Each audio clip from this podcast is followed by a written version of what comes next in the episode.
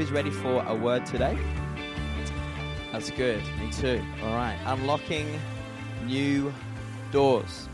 Unlocking new doors. And so this morning, I would like to encourage you to get positioned to take some notes and write some things down because today's message is quite strategic in that I'm encouraging you to leave church today with some notes and to do some homework and to reflect, pray, and hang out with God and think about how can I take the keys from this message today and apply it to my preparation for the year ahead. So let's pray, let's get focused, and believe that God is going to directly speak to us in this message today. Father, we thank you, Lord, for your word. We thank you, Lord, for your authority in your word, and we thank you, Lord, for your Father's heart that comes through your word. We believe today, Lord, as we open our ears and our hearts, Lord, that your word will come in and build us up and encourage us and strengthen us. Lord, we thank you that your word is spiritual food to our soul. And I thank you, Lord, that as you want to see us physically grow up and mature and do well and be strong, also spiritually, you want us to grow up, mature, and do well. So, Father, we thank you, Lord, for the nutrition that's going to come into our soul through your word today. In Jesus' mighty name. And everyone said, Amen. Amen. All right. Well, today we're talking about unlocking new doors. And so I wanted to start this morning with this concept of doors and talk a little bit about the context around doors and the understanding of where doors fits in with the Word of God. So I want to do a little bit of teaching first to set the scene. And then, like last week, I want to talk about some strategic keys that I think are important. So first of all, when it comes to doors, and open doors, there is a lot of focus around the word door and the Word of God. So the Word of God actually refers to the word door quite a few times. So first of all, what is a door? So a door is a movable, usually solid barrier for opening and closing an entranceway. Can I get everyone to say entranceway? So a door represents either access or denial, depending on whether it is open or closed. Now, I'm starting with an obvious definition here, but it will set the scene. So doors actually figure heavily in the Bible. The word door appears in the Bible in one form or the other 263 times.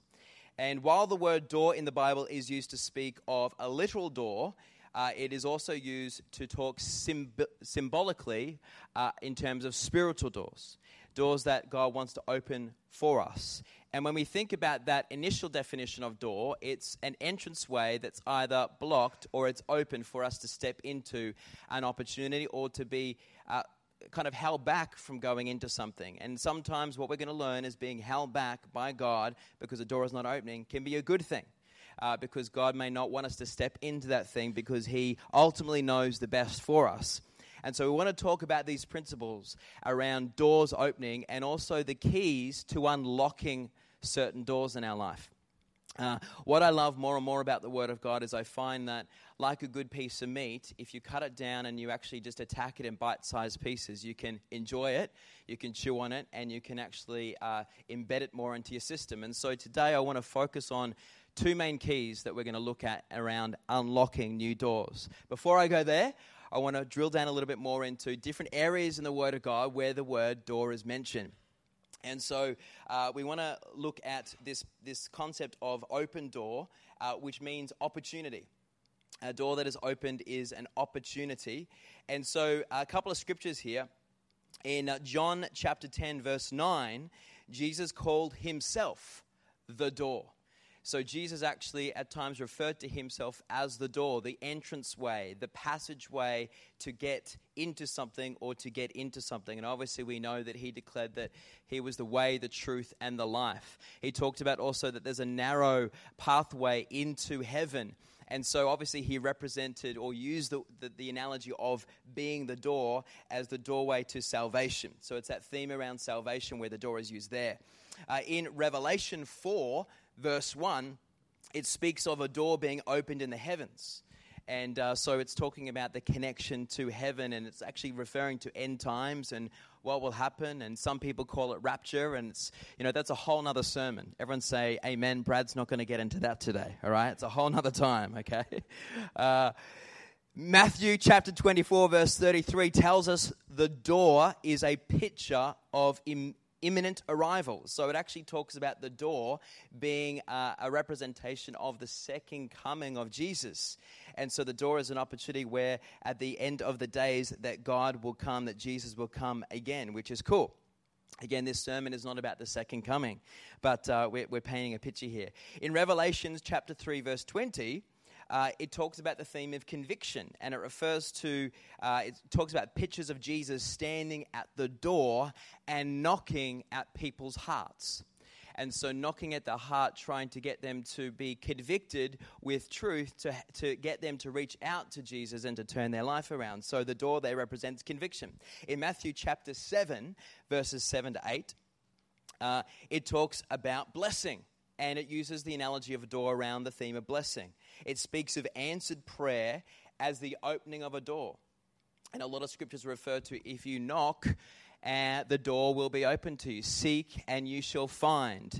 And so finding and the door being open is revealing a breakthrough or a blessing that comes from that door opening. Who's liking this so far? Right? There's some good things here about understanding, tapping into this analogy of door. What we look at in Proverbs, which is the book of wisdom, chapter 26, verse 14, it uses the images of a door turning slowly open. Everyone say slowly. A door turning slowly open upon its hinges, and that represents laziness, or another word is slothfulness. So when the door is, you know, it's an opportunity, but it's actually just opening ever so slowly on its hinges. The Bible has used that in relation to slothfulness or laziness. In Genesis 18, verses 1 to 2, it speaks of the Lord meeting with Abraham in the door of his tent. It speaks about God meeting with people, and it uses the doorway as a representation of them at that meeting point. So the door there is representing the principle of fellowship.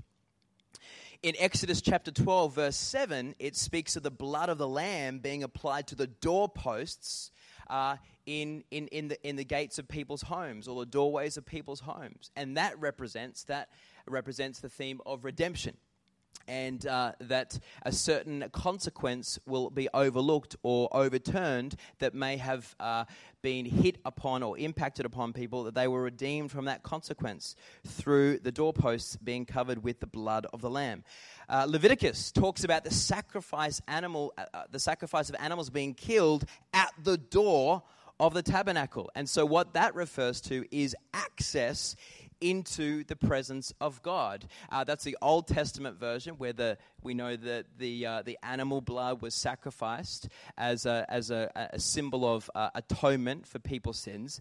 The good news of the New Testament is the blood of Jesus being shed. We know is now the new atonement, and we don't have to keep doing that. It's finished, declares the Bible, of the works of the blood of Christ.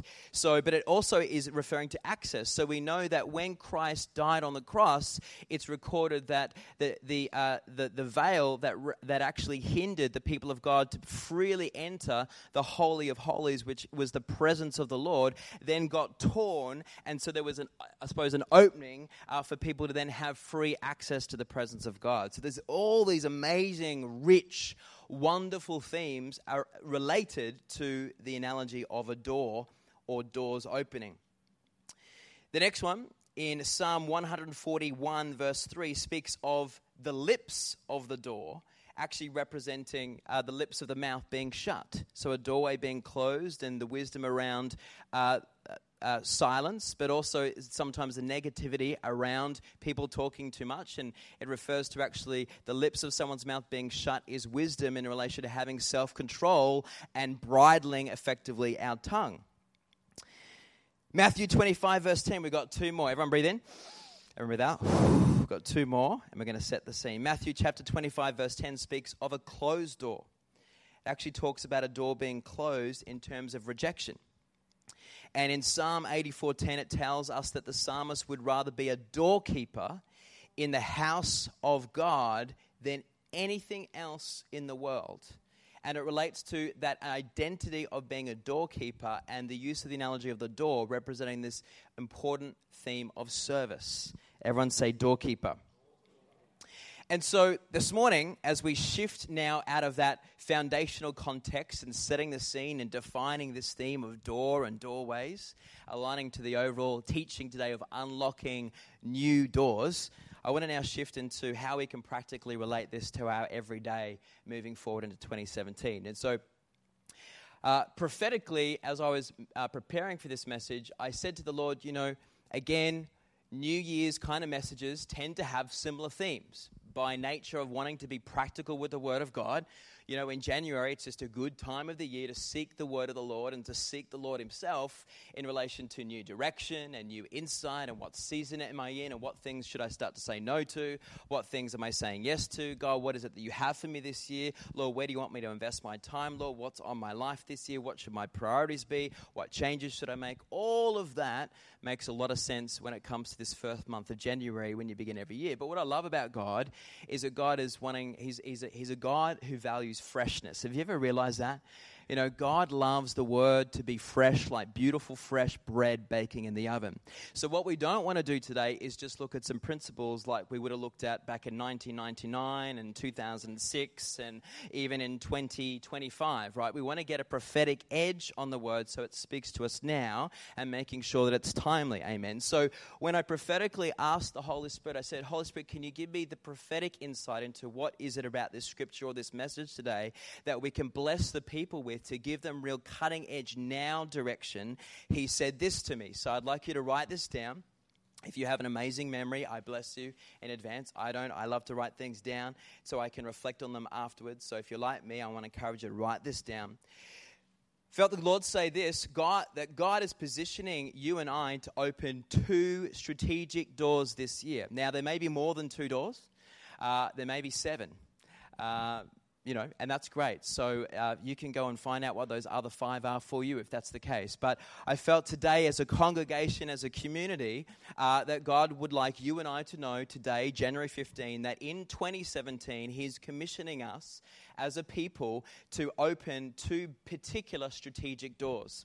And I'm not just talking about this as a church, but I'm talking also, more importantly, for you individually.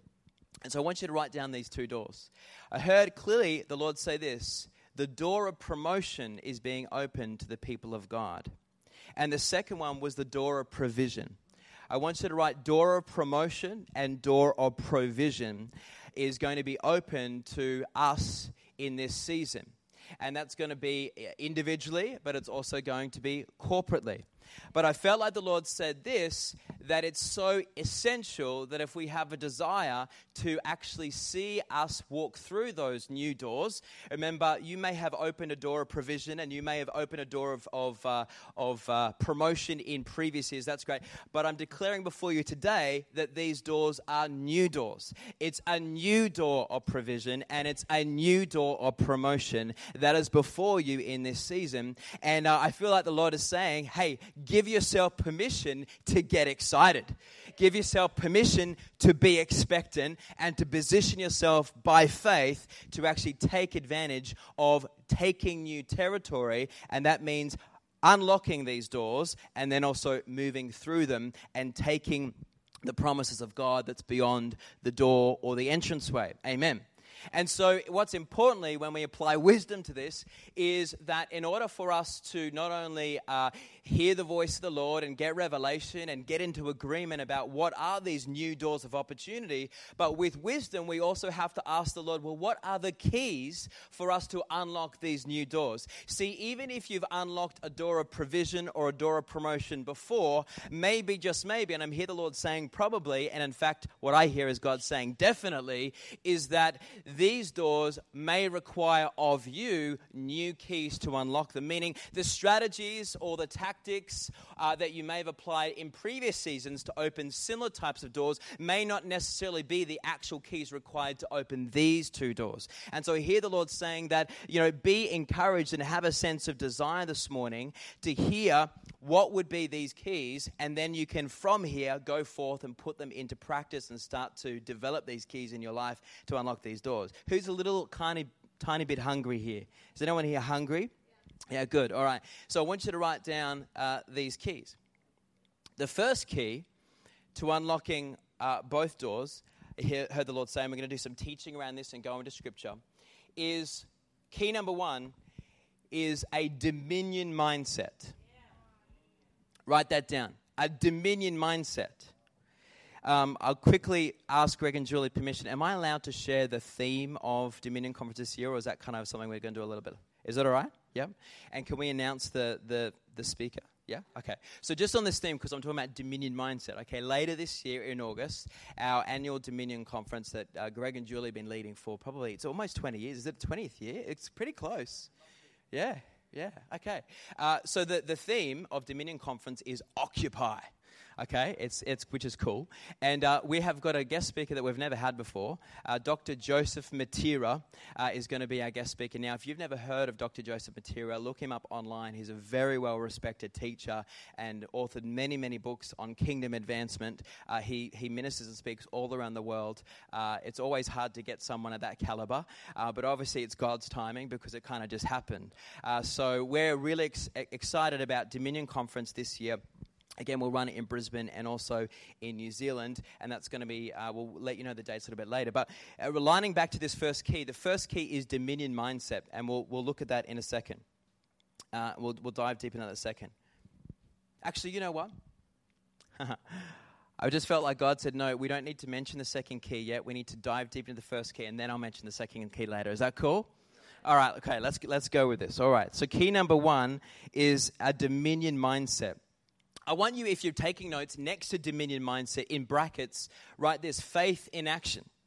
Faith in action is another way, practically, of what a dominion mindset looks like. And first of all, I want to share with you a little bit of revelation that I got from the book of John about this in what's critical in setting up a dominion mindset. And then we're going to look at a couple of key scriptures and just do a little bit of teaching on this. When you look at John chapter 20... Verse 19, it actually talks about how the disciples responded to a certain situation and then how Jesus responded differently. Now, in this particular scripture, it's talking about a time when the disciples were actually seeking the Lord and praying, but they were also in a particular physical situation and they were locked behind some doors. So I want to read the scripture, John chapter 20, verse 19. That Sunday evening, the disciples were meeting behind locked doors because, everyone say because they were afraid of the Jewish leaders. So they were, I suppose, hiding away from people who were persecuting them. Suddenly, Jesus was standing there among them and declared this. He said, "Peace be with you." And, you know, when I was kind of praying on this, I was thinking about this and I thought, you know, when it comes to a dominion mindset, when it comes to positioning yourself to take territory, and the disciples were in this season where Jesus had already died on the cross, but he hadn't completely ascended to heaven. And there was a mystery around what was going on with Jesus' body. And there was a lot of doubt and there was a lot of fear. And there was probably a real kind of a war zone between them staying in faith and praying and believing, and balancing that with believing that Jesus had risen from the dead, and fighting this whole battle of fear versus doubt versus, you know, not quite sure versus faith. And so Jesus responds with this declaration, "Peace be with you." Now, when you think about your life and my life, there are at times when we have locked doors. There are times when there are doors in our life that are locked, or that we hide behind certain doors. And if you drill down to the base reason as to why are we behind doors, or why are certain doors locked in our life that prevent us from taking territory or taking new ground or stepping out or partnering with God and believing to go into that new thing, usually the base foundational reason for that door being locked is fear. Everyone say fear, because we're afraid. And so the same was true here. The first disciples hid behind locked doors because they were afraid of the Jewish authorities. But it made no difference because the doors were locked, but fear still filled their hearts. And this is the thing that we have to understand, is that we have to deal with fear in our life if we want us to hit a new level of a dominion mindset. We've got to make sure that we deal with those areas of fear in our life, whether it's fear based on how we see ourselves, whether it's fear about how we perceive other people see us. whether it's fear of where we feel like we don't necessarily have the right capability or skill set, whether it's fear around we don't necessarily have the level of faith or experience of if God's done it before. If he hasn't done it before, how can he do it in my life? Well, maybe he's done it previously, but he hasn't done it for a while. And so what's really important when developing a key of a dominion mindset is you've actually got to study, reflect on where are the areas of fear operating in your life, and you've got to take it on. You've got to take on fear in your life. And how do we take it on? Well, we take it on by looking at Jesus' example. So they have a situation where the disciples are trying to take territory. They're trying to pray together, meet together, talk about strategically, what do we do? Our Savior has died on the cross, but there's these questions around what's going on with the body, and we've got all these people who are persecuting us, and it was kind of like chaos. But they knew that there was a calling on them to step up and to lead. Jesus had kind of prompted them, hinted to them quite a few times before he went to the cross. But he hadn't ascended to the heaven. He hadn't completely kind of given them that whole authority. And so there was this doubt and fear. But Jesus actually appears right in the middle of the situation. Catch this now. The door is locked. Before the doors were opened, before they could move forward and advance, Jesus actually came right in behind the locked door and declared, "Peace be with you." How does this relate to us practically? You and I, in order for us to develop and refine a dominion mindset, first, everyone say first, is even if the door before you is locked and you feel like, you know what, maybe I'm doubting or I'm fearing or I'm not quite sure about what do I need to do or how am I going to do it, who do I need to be in order to open this door so I can take that territory, the first principle is forget that the door's locked. Forget the hindrance. Forget the size of the hindrance. Forget how hard it seems to be to unlock that door. And first, everyone say first, invite Jesus into where you are and say, "God, give me peace." See, a lot of people think having a dominion mindset is about striving and pushing and pulling and trying to get the door open and trying to force their way through something. But can I tell you that when you're doing all of that and your spirit is void of peace, it all becomes a lot of hard work and you're not taking dominion. You're just trying to do what the Bible warns not to do, trying to do something in your own strength. And eventually you get worn out and you get tired, and then it can get messy. So it's important when we get a dominion mindset, we want to develop that. We've got to be wary of trying to push on the door, trying to pull the door, trying to kick the door down, trying to knock the door down, but not in towards God, but in relation to trying to do it in our own strength. And actually step back from the very place that you want to enter, the breakthrough that you want, the thing that you're believing for, the goal, whatever you want to achieve. Step back from that thing and invite God right there in the situation to minister peace into your heart, because that's the starting point of developing a dominion mindset. So that's just the first little key there, because I believe that ironically a lot of people, myself included in this, who naturally have a little bit of a go-getting thing about them. See, not everyone's a go-getter, right? But some people are. They're go-getters. They're goal-orientated. They love to tick the thing off their list. Woohoo! But I think naturally, there's always an exception to the rule, but naturally those type of people, if they're not careful, because they kind of, let's take dominion, let's achieve this, let's make this happen, they can naturally sometimes fall into the temptation of starting to strive and starting to do things in their own strength. So if that's you, I'm speaking to you today saying, be mindful to invite the Lord into your heart and administer peace so that you have the ability to break through the doors, but in God's time and in God's way. Okay? The other side of the coin is people who, what I love about, seeing people get married is iron sharpens iron. So if you looked at Sarah and Brad before they got married, Brad was the real bull in the china shop. I'll never forget the first prophetic word that Julie ministered to me. I can just see you kind of like a bull in a china shop, and I was. Sometimes I still need to work on that, amen? But it's that kind of go-getting thing, right? And it's like, let's do this, but not actually first allowing the Lord to minister to me first and give me peace. And so I've got to be careful of that. Sarah, on the other hand, right, before we're married, she's so laid back, easygoing, and, you know, it'll happen. My goals will happen, or what I'm believing, it'll happen. You know, just trust God, which is good. But who knows, sometimes if we're more like, you know, I mean, we've sharpened each other, and, you know, my strengths have sharpened her weaknesses, and her strengths have sharpened my weaknesses, and it's great. That's what I love about marriage, okay? But what's interesting is if you fall more into the category of being more laid back, more easygoing, you know, sarah, sarah, what will be, will be. What's interesting is you sometimes use that wiring as an excuse for why you don't even have to start to move forward. And so you might invite Jesus into your life and say, oh, God, can you give me peace about why I've never done anything yet and why I don't have to necessarily have to do anything? And you've got to be careful, because God will say, hey, this is where God will say, hey, I'm going to give you peace, but I'm going to give you peace to take territory. You need to actually come on, pick up your blanket and walk, get going, get moving. And so sometimes God has to speak to you differently compared to maybe the person sitting next to you, because you're in a different place in your life. He knows exactly what is it that he needs to say to you to get you motivated, but to do it in the way that he wants you to do it. Amen?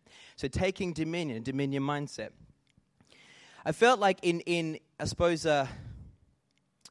related to a next point coming up, but one thing that I'm going to be sharing with all of our leaders in our church this year, and this is not just about church or ministry, but this relates to just, you know, focusing on how we do things with people and believing for goals and things like that. I want you to write these three words down for me, because I want to just bring this teaching to the church right now. I feel it's relevant to us taking dominion as a church, but having the right balance. And that is, you know, first focus on where your heart is. Write down heart. So the heart always is about why. Why are you doing what you're doing this year? Remember the why. What is my motivation? Why am I doing this? Why is God wanting me to do this? The heart is connected to the why factor. The second thing, which also starts with H, is the head. Everyone write down the head. The head is your strategy. It's what do I need to do and how should I do it? So whether you're talking about spiritual goals or practical goals, you first need to get the heart connection. Well, why am I doing this, God? God, why do you want me to do this? God, why is this an area where you want me to invest into? You want to get more of the kingdom purpose behind, and then ask the Lord for the strategy. Get him to then help you with the headpiece. So what do I need to do and how do I need to do it? He'll give you that download. And then the third element, which also starts with H, is the hand. Everyone write down the word hand. The hand is more the tactical, well, who needs to do it and who maybe should I partner with and get on board with this vision or this goal, and when should we do it? What are the time frames? How do we roll this out? So everyone say heart, which is the who factor. Everyone say head, which is the what and how factor. Everyone say hand, which is the who and the when factor. And so in terms of taking dominion and having that dominion mindset, I want to encourage you practically to think and keep thinking about those three H words when you apply to any type of project, any type of goal, anything that you're wanting to do, whether it's your local church, whether it's at work, whether it's at university, whether it's to do with your family. What's the heart factor? What's the head factor? And what's the hand factor? Did that bless anyone? Just practically there, how to structure that in your thinking. Let's drill a little bit more into dominion mindset, taking ground.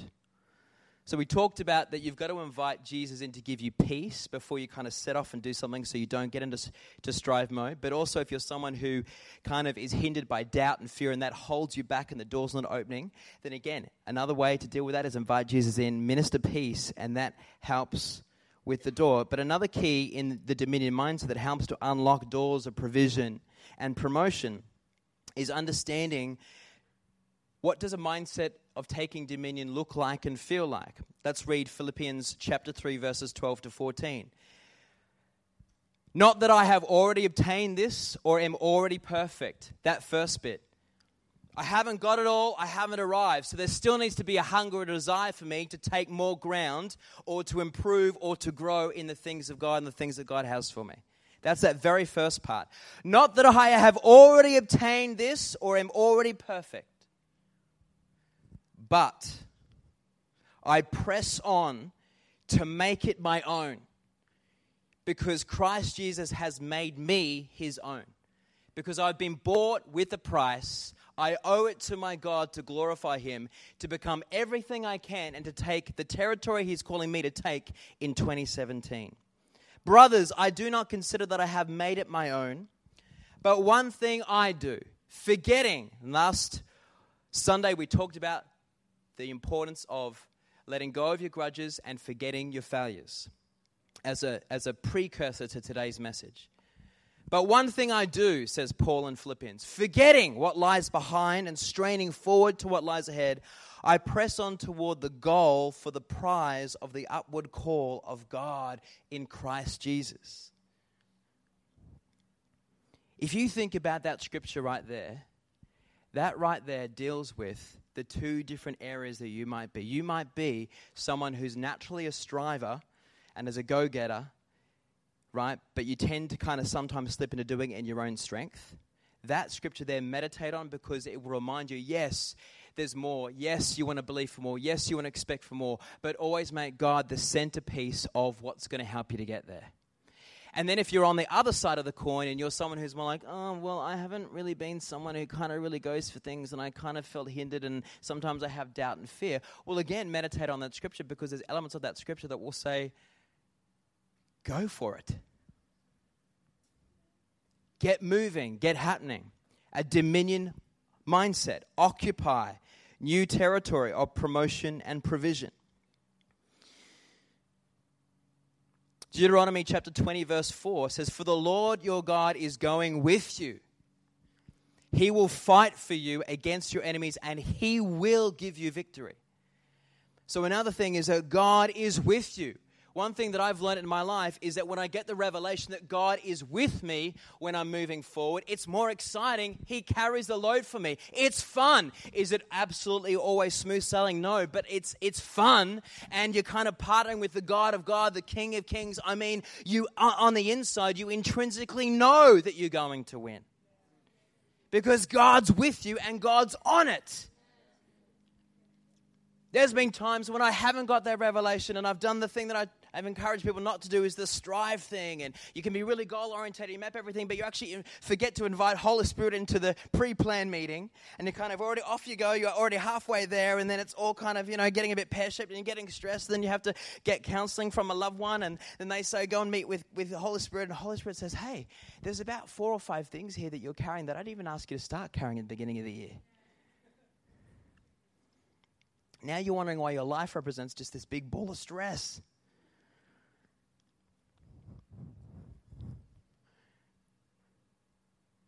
God is with you in it. Joshua chapter 10 verse 8, one of my favorite books in the Old Testament, book of Joshua. Do not be afraid of them, the Lord said to Joshua, for I have given you victory over them. Not a single one of them will be able to stand up to you. That's a dominion mindset. Now watch this. God knows that you and I alone in our own strength cannot have a sustaining dominion mindset by ourselves. That's why even Joshua, who was a great example of how to take territory, he helped the people of God to cross over and to enter into the promised land. If there's one example in the Bible, besides obviously Jesus Christ himself, the Old Testament example would be the man called Joshua. And so when you look at these scriptures in Joshua, you see these principles. I've mentioned this before. I've done a whole message on courage and being strong and courageous. But I love this scripture in Joshua chapter 1, verses 6-9. Write that down. For me personally, this is a real personal scripture, the Lord's encouragement to meditate on in the month of January. Joshua chapter 1, verses 6-9, that will help to refine a dominion mindset in you and I. This is the Lord again.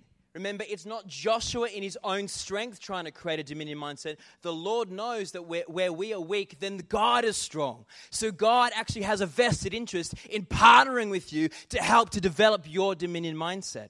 He wants to speak into your heart. He wants to speak into your world. He wants to take the encouraging word of God, and he wants to minister to you, because he knows you're going to need those aspects of him and his word to have a strong dominion mindset. And Joshua 1:6-9 says, be strong and courageous, because you will lead these people to inherit the land I swore to their forefathers to give them. That's the heart factor right there. God declared why. Right there, Joshua needed to be strong and courageous. Be strong and very courageous is the next line. Who knows that God loves to use repetition sometimes to get it through? Be strong and very courageous. Be careful to obey all the law my servant Moses gave you. So he's talking about wisdom there. In a minute, we're going to talk about the second key being related to this. Be careful to obey all the law my servant Moses gave you.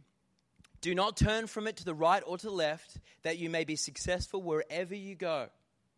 Again, highlighting that Joshua's strength and key to victory in having a dominion mindset and activating a dominion mindset and developing a dominion mindset is having God in the picture, partnering with him.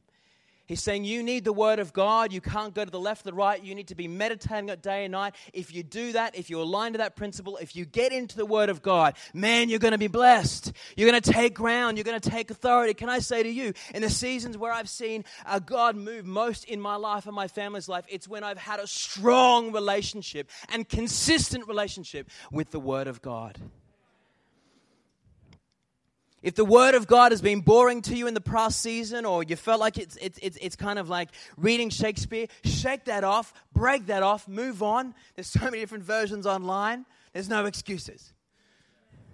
Had someone in the cafe last week sat me down, honest conversation. I love people who are just up front, who want to change, who want to grow. I said, Brad, help me out. I'm a new Christian. I've been reading the Bible. He's encouraged me to, but I just find it so hard to get into. I said, you know what? I find that sometimes as well. It's like, studying Shakespeare. I said, you know what? There's different versions. Why don't you try the Message version? Just get into that. Just start to build a relationship with the Word of God. Then you can go into more deeper versions later on. That's okay. Don't hang your head in shame just because, you want a more simple version. That's okay. That's good. You're showing a desire and a motivation to get in the Word of God. That's a starting point that God wants to see. Go for it. You could just see, just having a chat to him, it just lightened his load.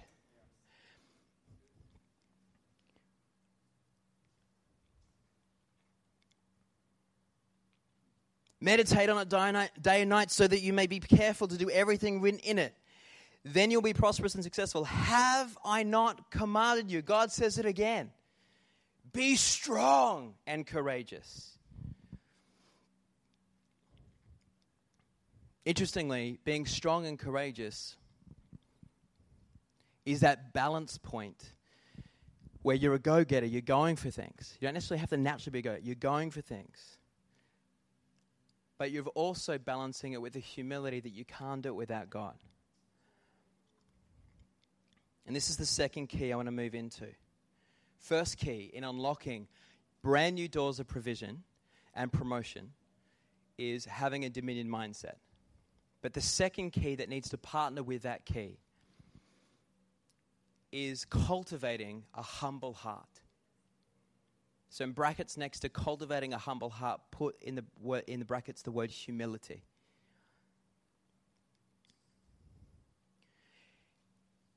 Psalm chapter 75 verse 6 says this, "No one from the east or the west or from the desert can exalt themselves. God opens doors no man can shut." In Revelation chapter 3 verse 7, it says, "These are the words of him who is holy and true. What he opens no one can shut, and what he shuts no one can open." Everyone say doors opening. Everyone say doors closed. This is the key.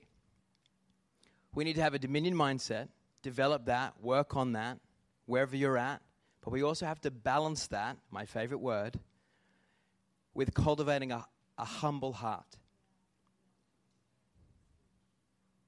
Because one thing that's not going to glorify God is if you become a goal-orientated, territory-taking, door-breaking-down person who's living in Brag City. It's all about just how amazing everything's going on in your world. Because you've lost the bigger picture. So you might have the head. You've got the what I've got to do and how I've got to do it and who do I need to have and delegate to do it and when should I do it. You've got the head and you've got the hands. But you've actually completely lost the most important thing, and that's the heart. Why are you called to do what you're doing? why you're called to take territory. What's the bigger purpose beyond just you and your goals and your achievements? God wants to, in a fresh way, make sure we've got balance between having a dominion mindset and also having the cultivation of a humble heart.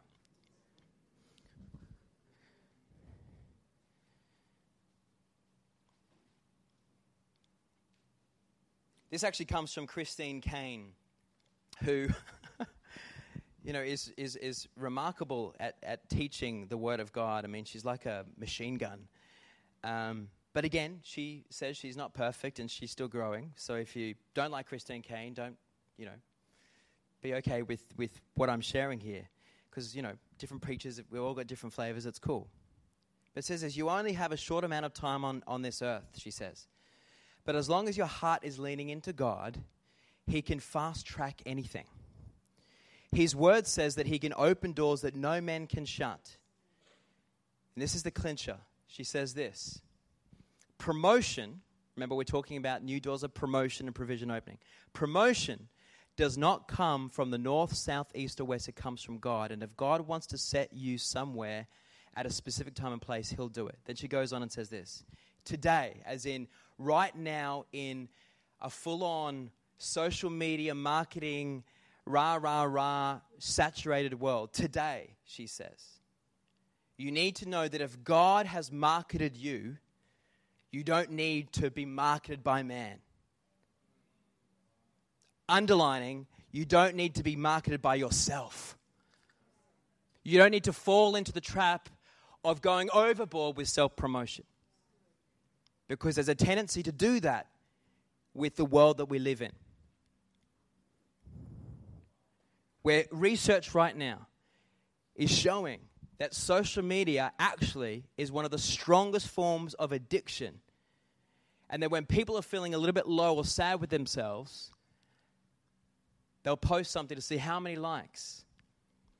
Now, there's a whole other sermon there. Now, again, if you know me and you sit down with me, I actually have a training business when it comes to sales and marketing, and there's some great benefits to social media. So don't get me wrong. I'm going to talk about an apocalyptic message if you're into social media or on social media. That's good. That's great. But my favorite word is balance.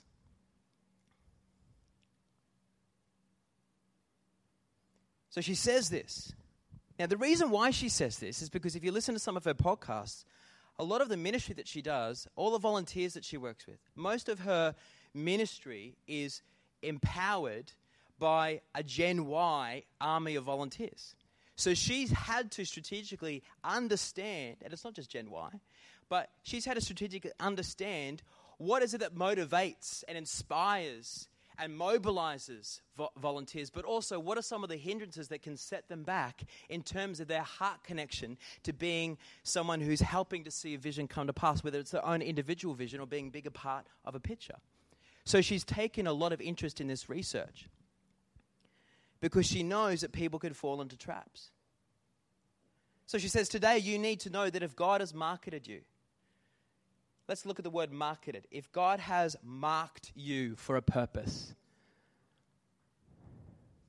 if God has marked you for a goal, for a calling, for an assignment, be careful that you don't put your faith in your own self-promotion before God promoting you Himself.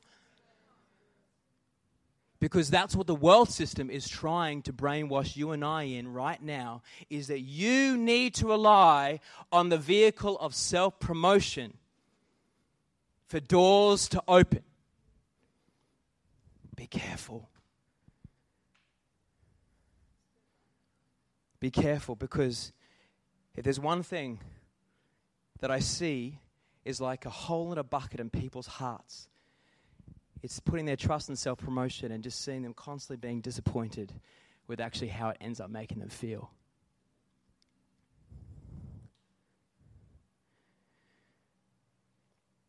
She says this, you don't need to come up with the greatest marketing campaign.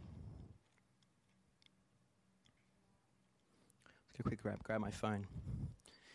Don't you love technology? Everyone pray for my iPhone so I can quickly find my message. Here we go. Thank you, Jesus.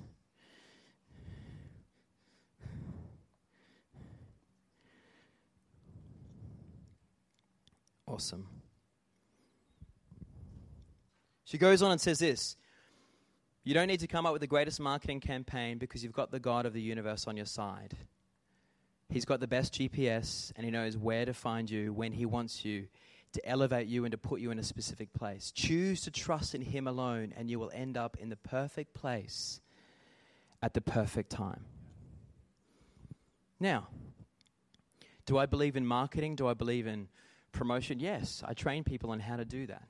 I'm talking more about, as a man and woman of God here today, it's about cultivating a humble heart. It's just being careful. Being careful about how sometimes our ongoing focus on that stuff can actually impact the condition of our heart.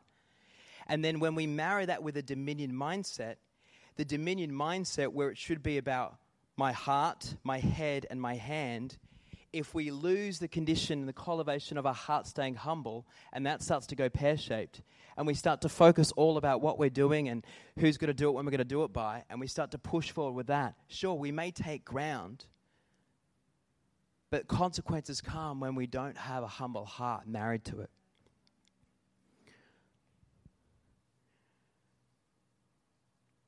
One of the most impacting messages that I thought for our church and even for other kingdom events that we do through our CI connection was Julie Bailey's message on comparison.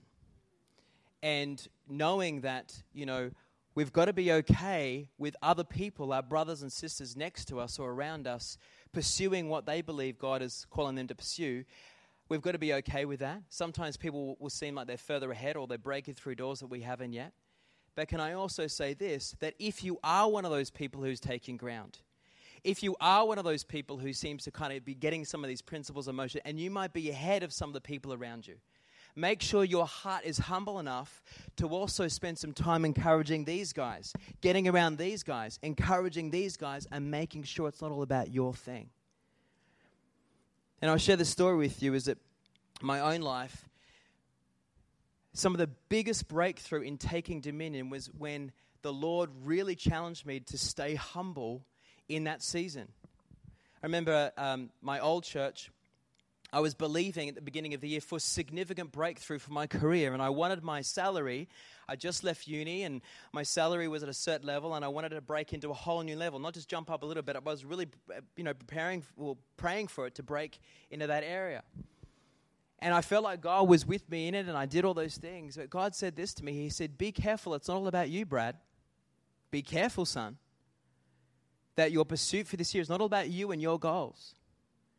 He said, because that's not what I've created you for. I've created you to have a bigger heart and to be inclusive of other people and encourage them along. So he said, I want you to do this. He said, one of the keys for you breaking through in your career goals is I want you to start doing some mentoring with the young men around the church around their career goals, and encouraging them and praying for them. And he said, if you're obedient to me and you marry that dominion mindset with cultivating a humble heart and realizing it's not all about you and everything you're doing, but making room and time for something bigger than your own self, then I will help you to break through. Come on, church, this is a healthy message. For some of you, like me, you may have a tendency to be like that bull in a china shop.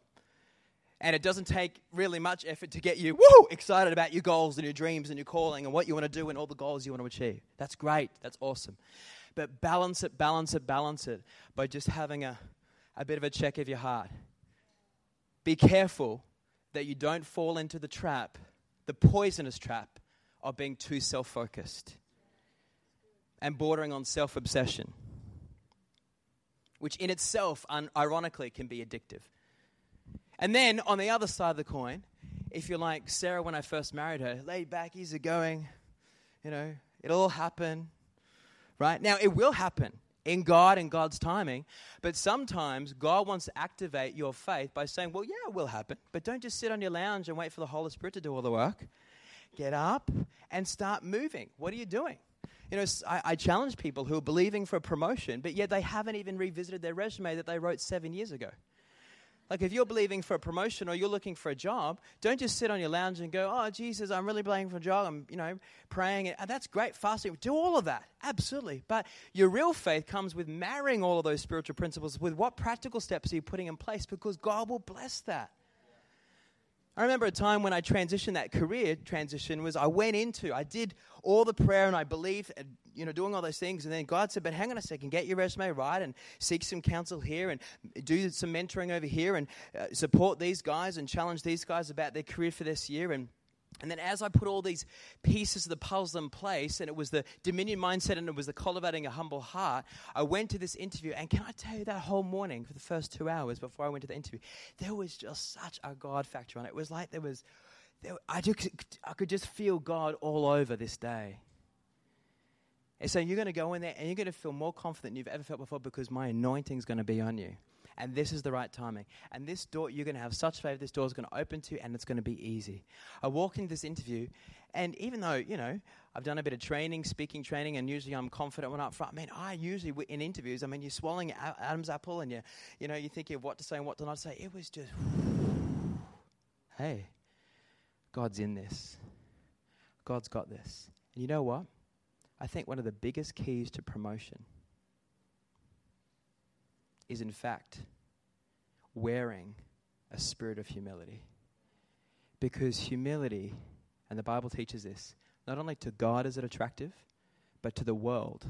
Humility is attractive. The Bible says pride comes before a fall. Haughtiness is unattractive, not just to God, but also to the world around us. And so I think it's a big key, having this balance. I'm going to ask just one of the musos to come as we finish off. I just want to read a couple of scriptures here around cultivating a humble heart in marriage and partnership with establishing a dominion mindset. Everyone say dominion mindset. Everyone say humble heart. Philippians chapter 2 verse 4 says, let each of you look not only to his own interests, but also to the interests of others. Make room in your heart, make room in your calendar for the interests, the goals, the aspirations, the dreams of other people. Make room in your heart and in your calendar to be someone who can minister encouragement and words of life into people's doubts and fears and setbacks and disappointments. Because I honestly believe, and I know from what I've seen God do, when you do that, God will reward you with everything that you're pursuing. Can I say this? I think sometimes God keeps the door locked on certain things. I know for myself, there's been seasons when I've rallied my dominion mindset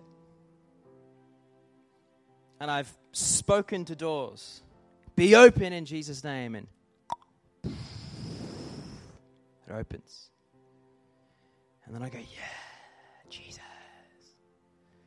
And then I go to the next door, be open in Jesus' name.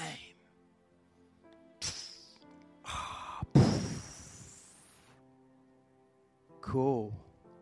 And then I get to the next door, and my chest is a little bit more puffed up. I'm a door-opening guy. Starting to think it's all about me. Forgetting that it's not all about me. And then I go, third door in Jesus' name. Open. Third door in Jesus' name. Open. Hey, what's going on here? Hey.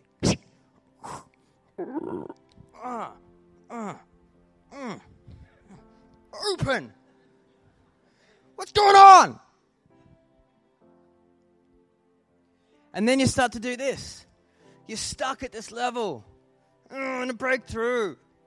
I've got a dominion mindset. I've been praying and believing. I've got that prophetic word. I've got the promises of God. You're like a lion in the cage going, get me out of here. Get me out of this level. I need a breakthrough. What do I need to do?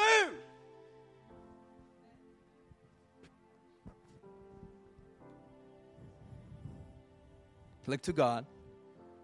God, what do I need to do? Do you know what he'll say? If this relates to you, he'll say, humble yourself before your Lord. Just humble yourself. Just let go of all the striving and just humble yourself. Get down on your knee, presence of the Lord, whatever you need to do, and talk to God. And he'll say, you know what? When was the last time you prayed for someone else's dream? When was the last time you decided to catch up with someone and make majority of the time about just asking about them and their world, and through the power of God looking for moments of doubt or fear where they just needed you to be like that extension of Jesus' arm and just to speak words of life and encouragement and pray for them? That's the why. Why are you called to break through? Because then you glorify God, but then other people see the breakthrough on you. And then like a magnet, they're drawn to the God on the inside of you that's helped to bring the breakthrough, the God of breakthrough. And so God wants you to then have an opportunity through that influence, through that example of breakthrough, to minister God's truth to those people. So you're bringing people with you and alongside you as you continue to take dominion. Let's just close our eyes and bow our heads. Thank you, Holy Spirit. Thank you for your presence here, Lord.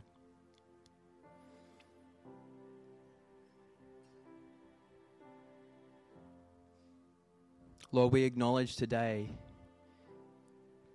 your character, your heart, who you are, God, as a friend to us, as our Savior, as our amazing Master Shepherd, as our leader, God. We first of all just acknowledge how humble you are. But yet, you're the creator of the universe. And everything that we see and everything that we don't see is your domain, God. You are the king of dominion. You're such a go-getter, God. You're such a dreamer. You're a creator. You're a goal-setting, goal-going, planning strategy, God. An amazing, wise God who will always encourage us to pursue your promises, Jesus. So, God, we acknowledge, first of all, you are the perfect example of someone who has a dominion mindset. Thank you, Lord, for being that example.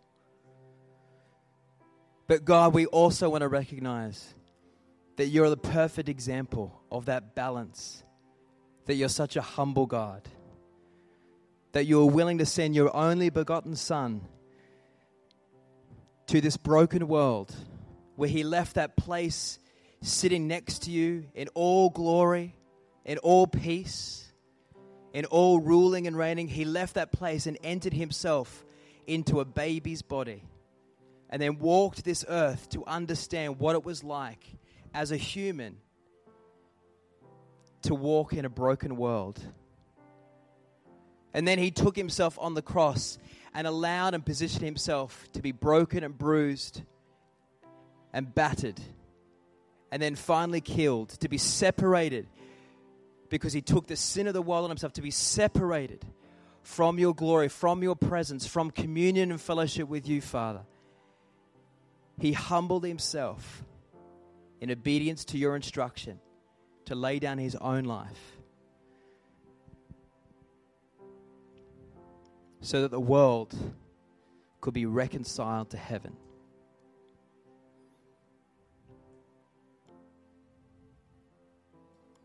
Father, I pray right now that the one thing that you would do as we just finish this service, this meeting, is you would lay a fresh desire in all of our hearts, God,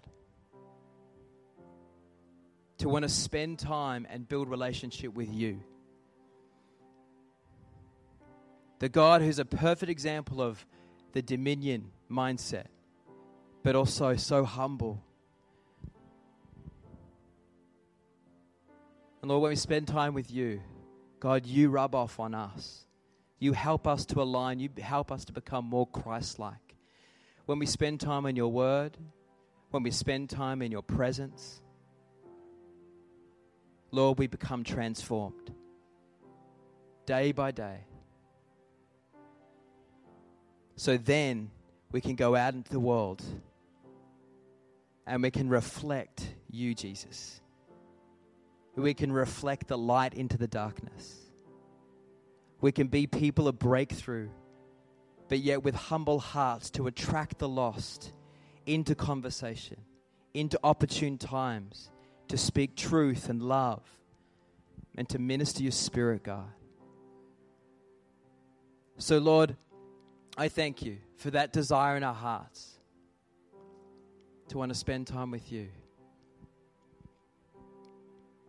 to pursue you, to chase after you, to knock on that amazing ultimate door, and that's the door of relationship with you, and to continue, even though we're saved or we're growing in the things of God, to keep knocking and keep seeking and keep pursuing time with you, Jesus. Hear the Lord saying this. He's just ministering. He's just ministering. He's just ministering to hearts this morning. Kind of like I just see like a spine that sometimes gets out of alignment. He's just, spiritually, he's just realigning our hearts, our minds, our focus, our priorities. He's realigning right now, just in this moment. Thank you, Lord. We love you, God. We honor you here today, Jesus. We thank you, Lord. This is going to be an amazing year, Lord, when we partner with you. Lord, we declare over 2017, Lord, let it be a year of brand new doors, of promotion and provision. Lord, we declare, let it be a brand new season of promotion and provision.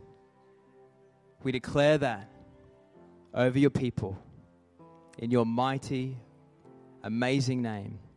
And everyone said, amen. Let's just give God a clap offering here. Thank you, Lord. Awesome, God. Okay, who feels good? Good. Who feels like they had a bit of a spiritual moment with the physio or the chiro? Bit of realignment.